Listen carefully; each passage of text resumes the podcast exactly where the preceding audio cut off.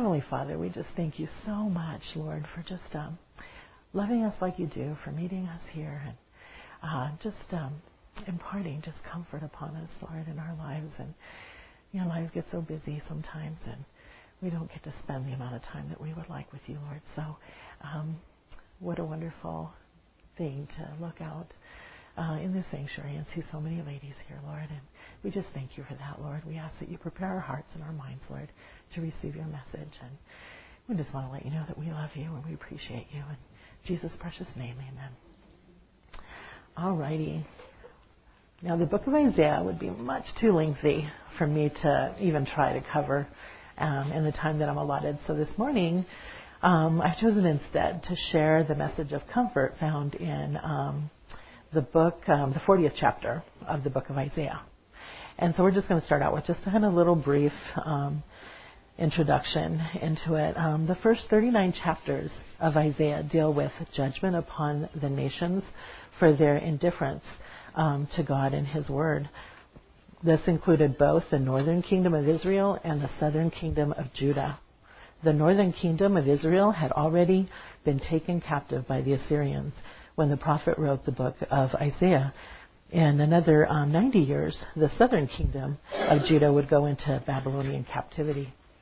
Um, there, Judah would be disciplined by the Lord for her disobedience and um, rebellion for 70 years in view of the nation's um, present troubles and the coming invasion and captivity by the Babylonians in chapter 40 through 66, um, Isaiah, under the inspiration of God, proclaims comfort to the people of God. Um, writing prophetically, the prophet um, views Judah as on the eve of her restoration at the close of the 70 years. Ultimately, he depicts Israel's final restoration following the tribulation um, or the blessing of the millennium with the coming of the Lord as her ultimate hope and comfort. Okay, so in one sense, this is analogous to the church during her time here on earth. This is a time of affliction and spiritual warfare. Um, anticipation of the rapture and the Lord's return, followed by the tribulation, the restoration of the world and God's kingdom on earth.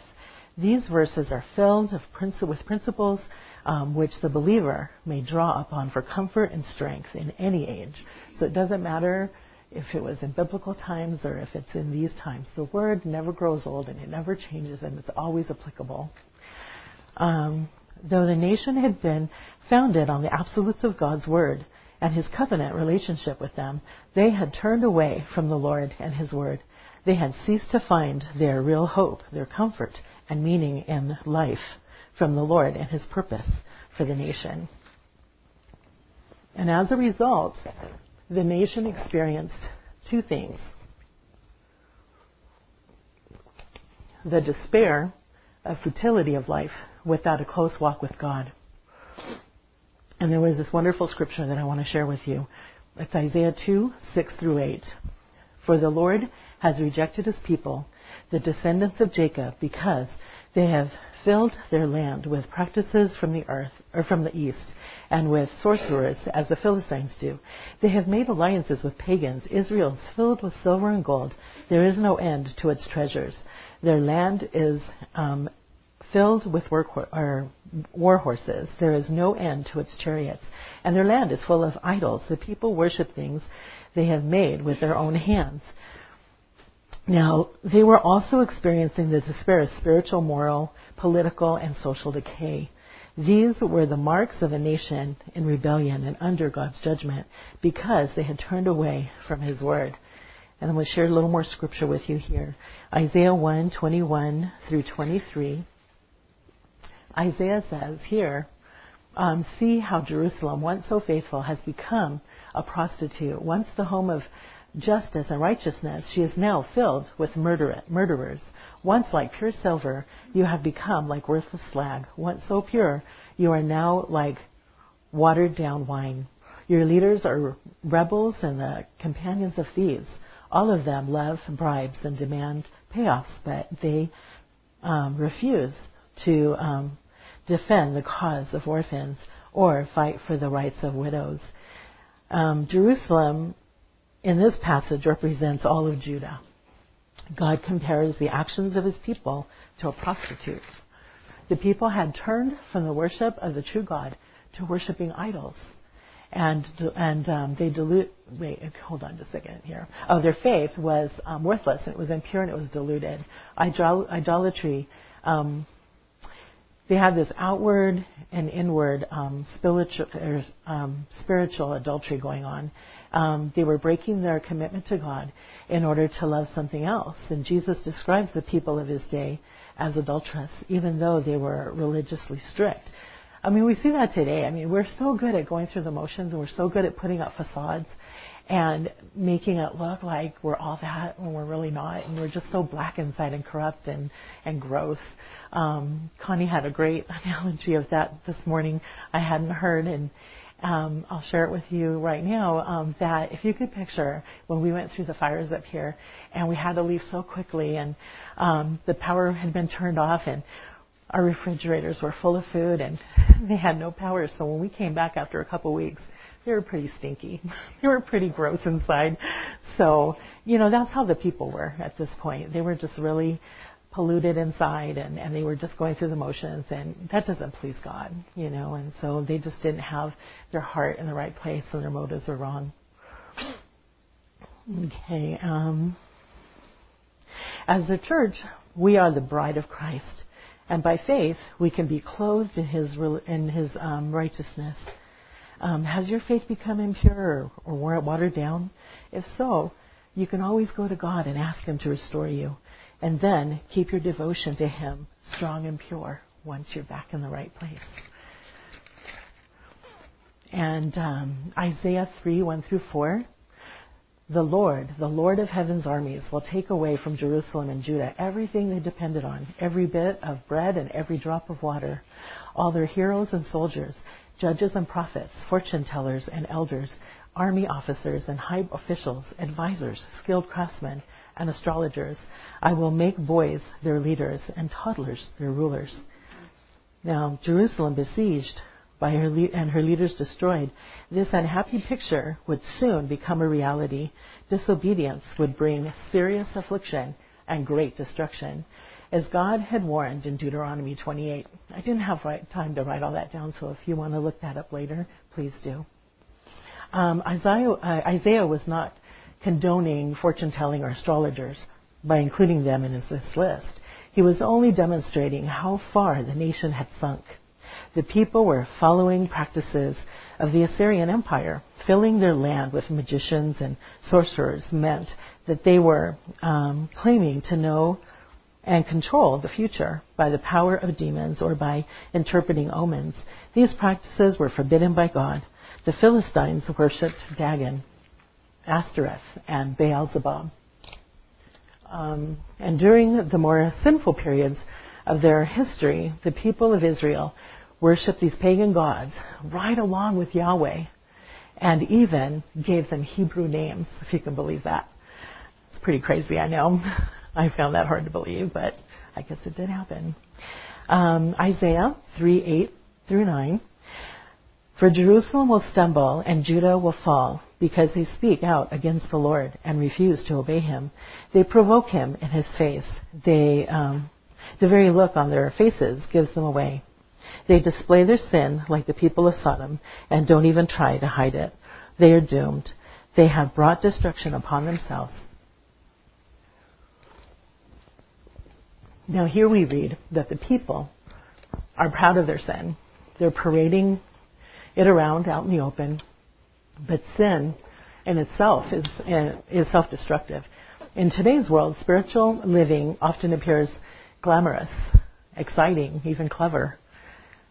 But sin is wrong, regardless of how society pictures it. And in the long and in the um, long run, sin will make us miserable, and it's going to destroy us.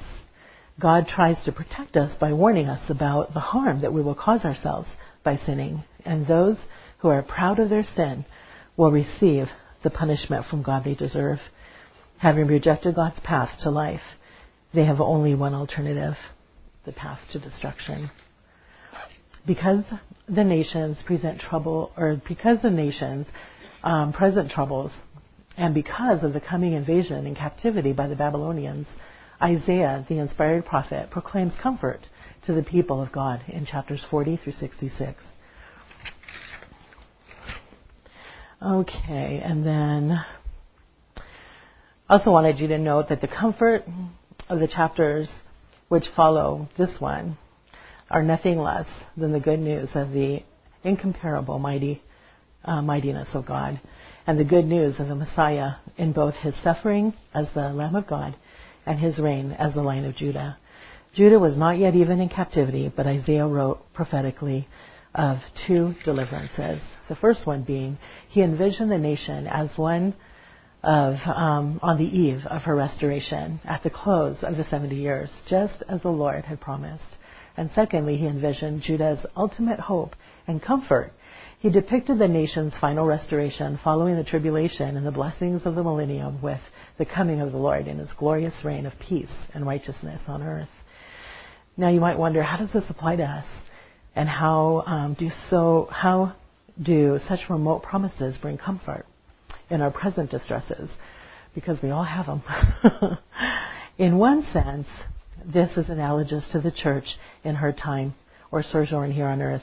The Bible views the age as a time of darkness, affliction, and spiritual warfare in which, as God's people, are to represent the Lord as his ambassadors. But if we are going to be successful in this, we must be um, always looking with anticipation and living for the return of the Lord and for his, for his church and the restoration of the world under God's kingdom on earth. A great illustration of this is found in 2 Corinthians 4 in a, in a context in which he describes the trials of the ministry. Um, so I'm just going to read to you from Isaiah 4 7 through 15. We now have this light shining in our heart, but we ourselves are like fragile clay jars containing this great treasure. This makes it clear that our great power is from God, not from ourselves. We are pressed on every side by troubles, but we are not crushed. We are perplexed, but not driven to despair. We are hunted down, but never abandoned by God. We get knocked down, but we are not destroyed. Through suffering, our bodies continue to share in the death of Jesus so that the life of Jesus may also be seen in our bodies. Yes, we live under constant danger of death because we serve Jesus, so that the life of Jesus will be evident in our dying bodies. So we live in the face of death, but this has resulted in eternal life for you. But we continue to preach because we have the same kind of faith the psalmist had when he said, I believe in God, so I spoke. Kind of reminds me of you, Cece. We know that God, who raised the Lord Jesus, will also raise us with Jesus and present us to himself together with you. All of this is for your benefit. And as God's grace reaches more and more people, there will be great thanksgiving and God will receive more and more glory. The apostle concluded with these words in 2 Corinthians 4:16 through 18. That is why we never give up. Though our bodies are dying, our spirits are being renewed every day. For our present troubles are small and won't last very long. Yet they produce for us a glory that vastly outweighs them and will last forever. So we don't look at the troubles we can see now. Rather, we fix our gaze on things that cannot be seen. For the things we see now will soon be gone, but the things we cannot see will last forever. Now, our troubles, they shouldn't diminish our faith or delusion us at all we need to come to the realization that there is a purpose in our suffering. Problems and human limitations have several benefits. And I'm just going to list a few here. Um, they remind us of Christ's suffering for us.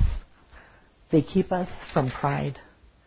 They cause us to look beyond this brief life when the out or this I think I heard it here for the first time in the church and I hope I get it right. This this particular one reminded me of um, this little saying that went around, and I hope I get it right. When the outlook looks bleak, try the uplook. Is that right? and I've never forgotten that, you know, because it's so true. We can get so focused on what's happening right now, what's in front of us, and we forget, you know, where our comfort and where our help comes from. And so um, I like the the perspective, um, looking up. Um, they also give us opportunities to prove our faith to others, and they give God the opportunity to demonstrate His power. Next time a storm looms ahead and clouds seem to roll in, see it as an opportunity instead of a burden. Our ultimate hope when we experience terrible illness, persecution, or pain is the realization that this life is not all there is. There is life after death. Knowing that we will live forever with God in a place without sin and suffering can help us live above the pain that we face in this life. I know for myself personally, when I um, read passages like this, I'm comforted and I'm strengthened. Um, sometimes I feel like getting up and jumping for joy and doing a little jig, even, you know, just in celebration of what's to come. Um, the possibility of the Lord's return at any moment is to have a great influence on our daily lives. The old saying, he is so heavenly minded, he's no earthly good, is a misnomer. To be heavenly minded in the biblical sense is to labor here on earth for the Lord, not in our own ability, but in His, knowing that because of this glorious future, our labor is never in vain in the Lord. And then 1 Corinthians 15:58 says, "So my dear brothers and sisters, be strong and immovable." Always work enthusiastically for the Lord, for you know that nothing you do for the Lord is ever useless. Now, Paul says that because of the, restor- of the resurrection, nothing we do is, use- is useless. Sometimes we become apathetic about serving the Lord because we don't see any results, you know, because we're kind of this like, bam, bam, bam, want to see results now kind of, you know, society. Um, but knowing that Christ has won the ultimate victory should affect the way that we live right now. Don't let discouragement over the apparent lack of results keep you from doing the work that the Lord uh, of the Lord enthusiastically as opportunities arise. Mm, Isaiah focus, um, Isaiah's focus reminds us that real comfort, comfort that leads to strength, must come from fellowship with an uncomparable God through the Savior, Messiah, and the knowledge of His Word. Um, Isaiah 40 is a passage. that's filled with principles which um, any believer can draw upon for comfort and strength in this age, right now. It is a comfort and a strength, however, that should lead us to, as individuals and as churches, to experience the promise of Isaiah 40:31, which is, "But those who trust in the Lord will find new strength; they will soar on wings like eagles; they will run and not grow weary; they will walk and not faint." Here Isaiah describes God's power, his, his um, provision to sustain, and his presence to help. God is almighty and powerful, but even so, he cares for each of us personally. It's not just a few, you know, like the Jews had thought. It's everyone now. Everyone has the freedom of choice to choose him and to choose blessing. We also see that even the strongest people, they get tired at times. But God's power and strength never diminish. He is never too tired or too busy to help and listen. His strength is our source of strength.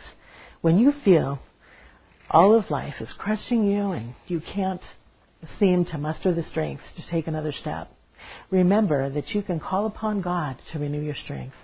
Trusting in the Lord is the patient expectation that God will fulfill his promises in his word and strengthen us to rise above life's difficulties. Do you believe God loves you um, and wants the best for you? Can you relax, confident that his purposes are right? Are you convinced that he has the power to control all of life and all of your life as well? If your faith is struggling right now and you're weak in your walk, you can do me a favor Will you just accept God's provision? Will you allow Him to care for you? No one will ever love you and care for you better than the one who created you. Now, in closing, let me leave you with this. I love this part because it reminds me of Jeff. God cares, and He, um, we see it in the gift of His Word, a book filled with personal promises. We see it in the gift of the Son, the greatest promise of all. So I want you to note these, commit them to memory, you know, look them up for yourself.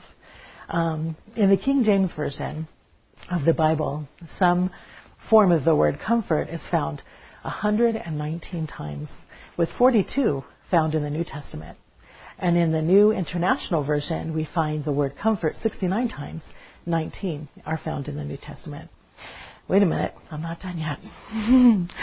in the New American Standard Bible, the word is found 80 times, and out of these 80, 23 are in the New Testament. All of these verses don't deal um, with the offer of comfort, but they do speak in one way or another to the issue of man's need for it.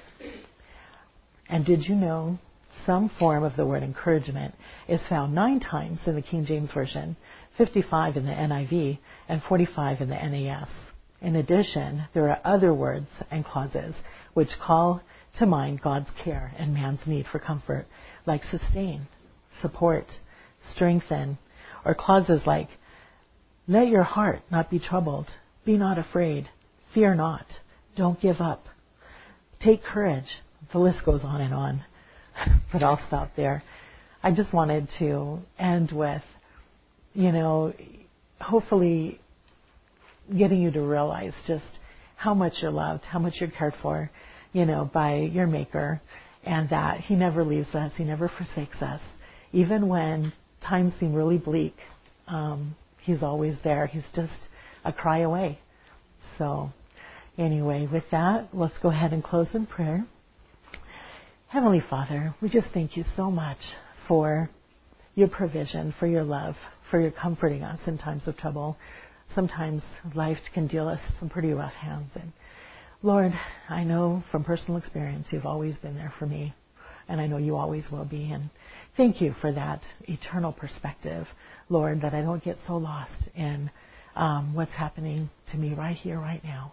Um, Lord, um, your perspective is always best, and I just pray that um, it's always there, um, you know, and I know it will be for me to reach over and uh, take a peek.